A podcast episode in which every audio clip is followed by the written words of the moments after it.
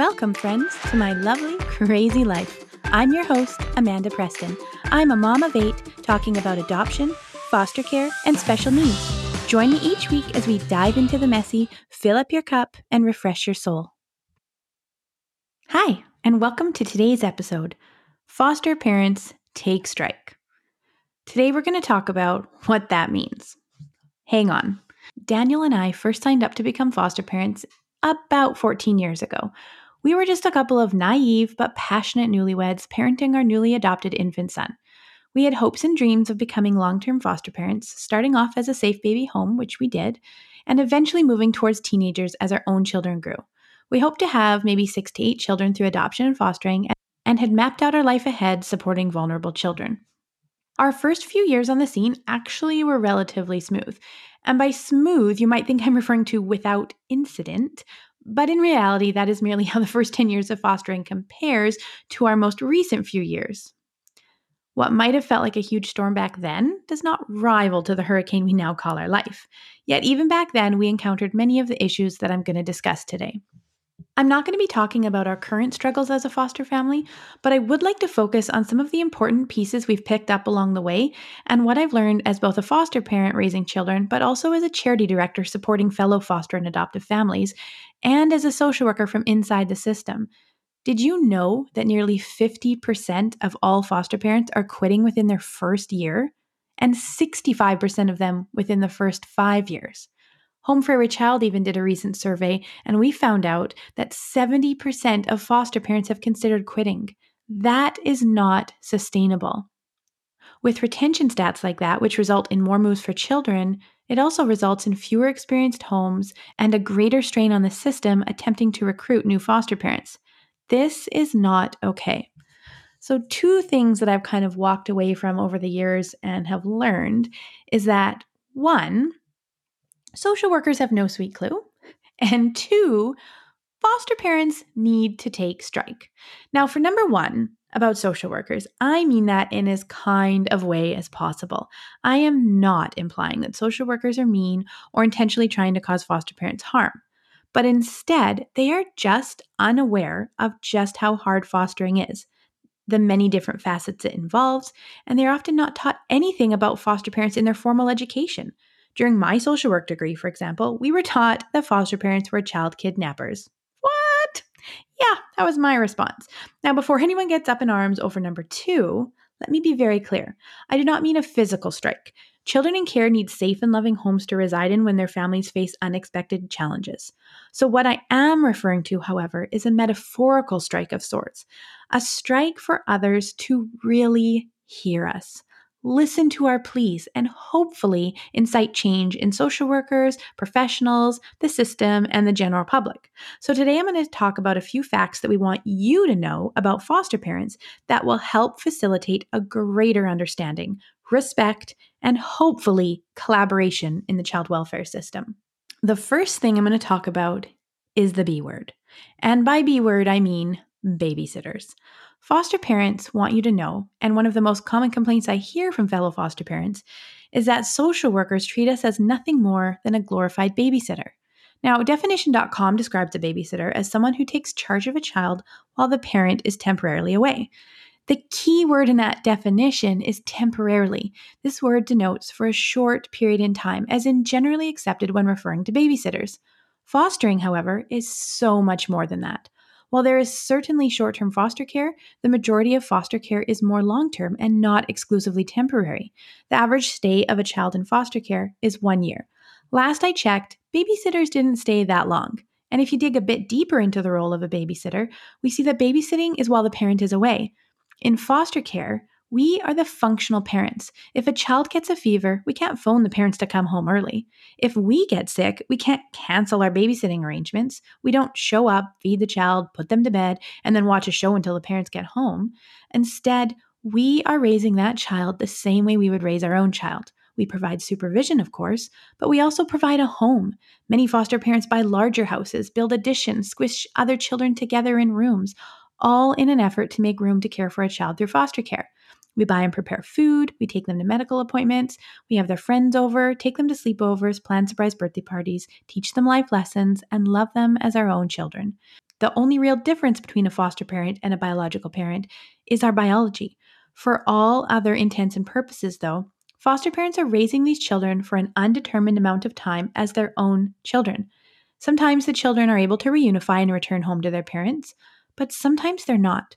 Sometimes we might be raising these children right into their adulthood as their primary caregiver. And I say caregiver with a grain of salt, and I'll talk a little bit about that afterwards. But the level of attachment between a foster parent and a foster child runs so much deeper than the babysitting relationship, and it must be appreciated through that lens. And I'll be talking a little bit more about attachment later. Caregiver is another word that is often thrown around, but it means the same thing as babysitter. So, for all the social workers out there and professionals, I highly recommend you start using the term foster parent versus caregiver, as it just denotes what our role actually is. The next thing we want you to know is that we are fighting for the best interest of the child. The best interest of the child is thrown around a lot in the child welfare system and by a lot of well meaning individuals. The truth is, we're all fighting for that. While social workers might not understand foster parents, they do truly have the best interest of children at heart, and they go about it in the best way they know how. BioFamily also strives for this same goal to the best of their abilities, as do foster parents. Even professionals in the children's lives are fighting for this, from child development workers to pediatricians to counselors to therapists. We're all striving for this mutual goal of keeping children happy, healthy, thriving, and safe. For some reason, however, I've witnessed and heard the majority of these parties involved ignored. Instead of working as a team, decisions are made based primarily on politically correct guidelines rather than looking at the child as an individual. If we report a concerning action or behavior during a visit, social workers are quick to defend biological family as if we are tattling on them, despite us being trained to report any concerns to social workers. If we bring up safety concerns, social workers often jump to the conclusion that we are anti reunification. If we advocate for support services such as counseling or therapy, we're ignored, denied, or thrown up against lengthy delays. If we advocate for permanency, we are often branded as child kidnappers with no one else taking any consideration of that child's attachment. We are the eyes and ears of these children, yet we're often silenced throughout the life of that child, losing our ability to help be their voice. The truth is, in many cases, a foster child enters the system as an infant or young child and lives with their foster family for years. Now, this isn't all. I'm talking about some of the cases. More often than not, they know their foster parents as mom and dad and know no other way of life. Even in cases where a child comes into care later on in life or in their teen years and maintains visitation with their bio family, the foster family still spends the majority of the time with that child. Now, call me crazy, but the person raising and caring a child likely knows the most about them. I know if my child can handle staying up until 8 p.m. on a school night for a visit, a lot more than a social worker who sees them for 30 minutes once every three months. Now, granted, there are many cases where children come into care for shorter periods of time and have extensive histories with their bio family, then often the bio family may still know the child best. But the person who knows the child least, however, is the social worker. Yet the social worker is the one who's entrusted with the legal responsibility and decision making power of that child during the most challenging time of their life. Of course, we have to trust their formal education and training in allowing them to make the very best decision they can for each child. But how can they accomplish this without knowing the individual needs of that specific child? Social workers need to consult with not only the foster parents, but teachers, specialists, and other involved in that child's case. But remember, the person raising the child is likely the one to know the child best. We are with these children when they wake up, throughout their day, when they go to bed, and through the night. This must be acknowledged in order to truly seek the best interest of the child. A social worker cannot possibly work towards the best interest of the child based purely on ideals. They must take each individual child and their own unique needs into consideration. Foster parents also want to be part of the team. Collaboration in the child welfare system is key to truly supporting the needs of a child. So much so that I've recently finished a book called Foster Parent Collaboration, which you can stay tuned for, that talks about the importance of it and goes into great detail about many of the things we're talking about today. In my social work program, we were taught this ad nauseum, and we were provided with a hierarchy of who is ultimately in charge, which is the child social worker, and all the other professionals involved that you would collaborate with. Surprisingly, foster parents were conveniently left out of all literature. A little bit of respect, however, goes a long way. Including foster parents in family meetings is a simple way to include us and have our voices heard. I've witnessed many social workers who are great at this, but I've also witnessed many that are not. Even allowing a foster parent to come for a short period at the beginning of a child's meeting or care plan is beneficial. It allows an opportunity for the foster parent to provide updated information on how that child is doing, as well as comfort the bio family that their children are being loved and cared for. I can't even imagine how scary it would be if my children were removed and put into some unknown stranger's home. I would want to know that they were loved and being cared for because there's so many scary myths out there of what foster families are like. Having that opportunity to see them in that setting and know how their kids are doing and how much they're being cared for can really help support the biological family. The foster parent is the only one who will know how the child is sleeping, eating, doing academically, behaviorally, how visits are affecting them once they get home, and what professionals are involved in their life and more. They know if that child has started pulling out hair or peeing the bed, maybe if symptoms are starting to present itself for some sort of special need like FASD or ADHD. The foster parent knows if the child is scared of dogs or has a hypersensitivity to loud noises. Many of these things can develop after they've come into foster care due to the trauma that they experience. All of these facts are vital in planning for the child, knowing if visits are going well for the child, if they can manage loud public events versus quiet visits in a home. I can't imagine someone leaving out a team member with this sort of crucial information in any other facet of life. Yet with fostering, we are. This is such a simple fix and will help everyone advocate for the children's needs when we are included in their planning. The next thing foster parents want you to know is that foster parents have a life too. Foster parents have signed up to care for children in need, but they often have more than just one specific child in their home. Many times, foster parents have multiple foster children from different families, have their own biological or adopted children, and sometimes they work outside of their home and they have their own life. Kids nap. Many are in after school activities. Multiple family members have doctor and dentist appointments. And as all other people in the world, we desire downtime time to clean the house and time to enjoy something as simple as taking a walk. Since foster care is not a 9 to 5 job and is 24 7, 7 days a week, 365 days a year, we have to build all of that into our schedule. Social workers routinely, and I mean routinely, inform foster parents of appointments and visits without more than a question of what works for the foster parent. On top of that, they often do it with a day or even hours' notice. This is 100% unacceptable. Foster parents are not slaves. They're also not subordinates, and they are not a social worker's employee to boss around at any given moment. The respectful and polite way to approach foster parents is to have open communication with ample notice. My advice would be to always provide foster parents with at least a week's notice in advance before attempting to book something. Now, unless it is a life or death situation or some sort of extreme circumstance, it is just not okay to be attempting any sooner than that. Furthermore, don't demand something, but ask what works. Foster parents want to make it work, and they usually end up maneuvering around their entire life in an attempt to make it so. But often there's no reason for a foster family to need to be put through so much turmoil when a simple conversation consulting availability would suffice.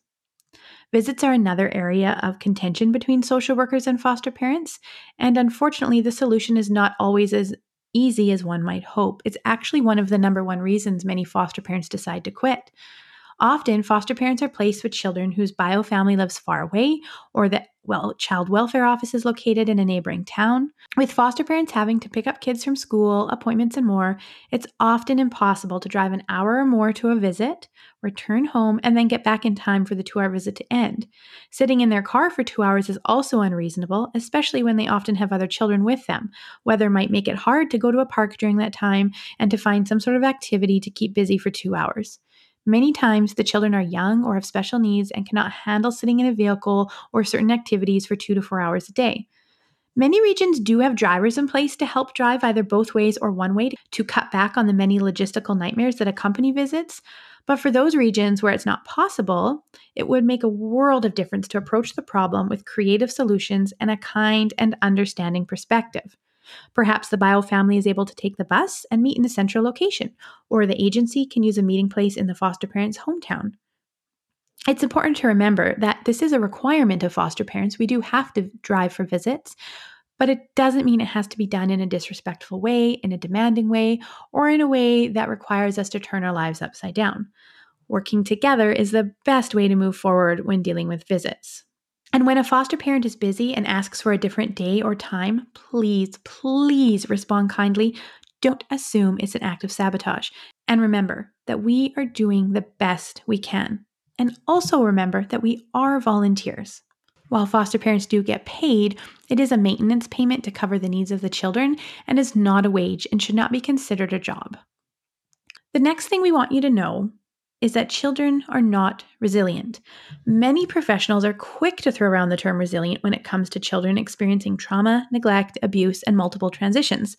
So many professionals in the industry think that a child will bounce back and recover from the many horrendous atrocities that they might have faced. Because of this belief, many decisions are made under the assumption that a child will be okay. Current research shows, however, that children are not as resilient as we once thought, and multiple foster and adoptive parents can attest to that. Children who have undergone trauma show high rates of behavioral and physical challenges similar to children with special needs. Trauma can include, but is not limited to, abuse, physical, sexual, emotional, and verbal, repeated moves or homes, removal from a birth family or foster family, even at birth, living in an institution, such as a group home or orphanage, and neglect, which is the lack of basic needs met. Due to these experiences, children are often left unable to navigate their world with the way a neurotypical child might. Perhaps a teenager now requires the same care an infant would, such as bottles or rocking, or a five year old might require constant affirmation that food will always be present. Some children might require constant reminders that they are loved. They might not be able to handle the holidays, and they might struggle with sensory needs such as loud noises, water, large groups, or more. The effects can be long term and require extensive therapy, parental skill, and time to recover from. Many children never fully recover and are left with diagnoses such as reactive attachment disorder, institutional autism, or PTSD. And it's interesting to note that the PTSD kids in foster care experience is actually the same of people who go through war, such as war veterans, and children of war from third world countries. And the rates of children who experience it in foster care are far above those in both of those other two examples. Many social workers, however, are quick to move a child from one home to another, stating that children are resilient and therefore they will be fine. Often they're placed back in a bio family that has not yet worked through some of their challenges, again citing the fact that children are resilient. If they come back into care, they'll be fine. I've even seen social workers remove children from the only parents they've ever known in a foster home where they have lived for years, stating that if a child has attached to those foster parents, they can attach to someone else. Now, while this may be true, it does affect them long term and can result in permanent challenges such as PTSD. Unfortunately, many behaviors associated with trauma present themselves similar to a child misbehaving. This results in new caregivers or parents being unable to manage the kids, and children find themselves bouncing from home to home. If we can prevent that from happening in the very beginning, their outcome is so much more optimistic. Further training on attachment and trauma is so badly needed so that this sort of perspective doesn't remain in place. Great harm is occurring to these children because of this misguided viewpoint. Children are left in an unending cycle, unable to parent their own children in the future. Another important topic for people to know about is grief, loss, and mental health, and I'm not referring to the children. The grief and loss of foster parents is something that is rarely acknowledged or talked about. The truth, however, is is that fostering is one of the most unnatural forms of love out there. Being a foster parent means you're bringing in an unknown child, one you likely have no previous connection with, and are working on creating a loving bond and attachment with that child while supporting them through the biggest crisis of their life. It is then falling in love with that child and loving them as your own. They become a part of your family. The difference between your bio and adoptive children and your foster children is likely nothing. Fostering is then losing that child as they get moved to another foster home, get returned to biological family, or get placed for adoption with a new family. Often the children are returning to dangerous situations where their future safety and well being is unknown. There are a few key factors to take away from that process. One, foster parents are continually forming new attachments and bonds with unknown children. Two, foster parents are navigating life with a child in crisis. Three, foster parents are repeatedly losing a child that they love. Four, foster parents are experiencing zero closure. Five, foster parents experience no support through this grief and loss period. And six and final, foster parents are often labeled as not coping if they vocalize these struggles. Now, we don't want to compare to what happens when a child dies, but there is closure in that sort of grief and loss system or when we lose a loved one. But with fostering, there's often no communication once the kids leave. We have no idea how they're doing. The, the lack of closure can be devastating. In foster care, closure is often impossible. As much as we hope it isn't the norm, it's actually very common for children who are returned home to continue to experience ab- abuse or neglect and return back into the foster care system. This can happen repeatedly. Often these kids are unable to return to their previous foster home as they do fill up quickly due to shortages. And because they've now experienced even more trauma, their behaviors begin to escalate. They likely get moved from home to home, often finding themselves in group homes when their behaviors become too much to manage. Foster parents are left to worry about these chain reactions for a child they love deeply as their own, agonizing over their hearts, their future, and more. Foster parents are forced to say goodbye to a child, never to see or hear from them again, with exceptions. They're left wondering if a child thinks that they've been abandoned by the very people that they've called mom and dad. The guilt is immense. More care and, and acknowledgement needs to be shown for just how hard this really is for foster parents, and that brushing us off during these hard times only pushes foster parents further away from the system and their longevity in it. The pain of the process results in many foster parents experiencing depression, secondary trauma, and even PTSD. Since any sign of a foster parent struggling is viewed negatively or as a sign we are not coping, foster parents are left to suffer in silence, often unable to even seek supports. But the fact is, this is just how fostering works. You get a child, you love them, you lose them. It's a repeated system of broken attachment. So it's inevitable that a foster parent is going to experience some sort of mental health challenge due to the very nature of fostering. So to then judge and say that they're not coping because of this reality is absolutely insane. So we must come alongside foster parents and recognize that this sort of resulting challenge does not mean that they're not coping or does not mean that they are no longer able to foster. It just means that they need supports in place. Counseling is one of the most common things that can get foster parents through it and a really great support system. So help put those in place. So many agencies can offer funding for counseling, there can be support groups created. The, the opportunities are endless but they need to be provided and they need to be provided from a loving and caring and non judgmental place. The next one, and this is a biggie foster parents deserve respect. One of the easiest and quickest ways to improve relationships with foster parents is to simply show respect. As evidenced by what we've talked about so far, it's very clear that fostering is hard. The one thing that foster parents want from other professionals is to be respected, but instead, foster parents are usually treated like bottom of the barrel trash, often used as scapegoats, and ignored in every way possible. Emails and phone calls go unanswered, requests ignored, vital information kept secret, and social worker responsibilities passed off to foster parents. And concerns we do bring forward are left overlooked. Now, in all fairness, I can say after working the other side as a social worker, that social workers are overworked, they're underfunded, and do not have enough staff to get everything done. But the lack of respect goes so much further than staffing. Myself and others have been told heartless comments, including, You signed up for this. You only do it for the money. You're just the caregiver. Now, if a birth mom began suffering from postpartum depression, or a parent of two children complained of the challenges of parenting life, as most moms do, would the automatic response be, You signed up for this? Never. There is a complete lack of understanding for just how much we go through simply because we made the choice to foster in the first place. But how much we invest into these children and how much value we can bring into the table needs to be respected.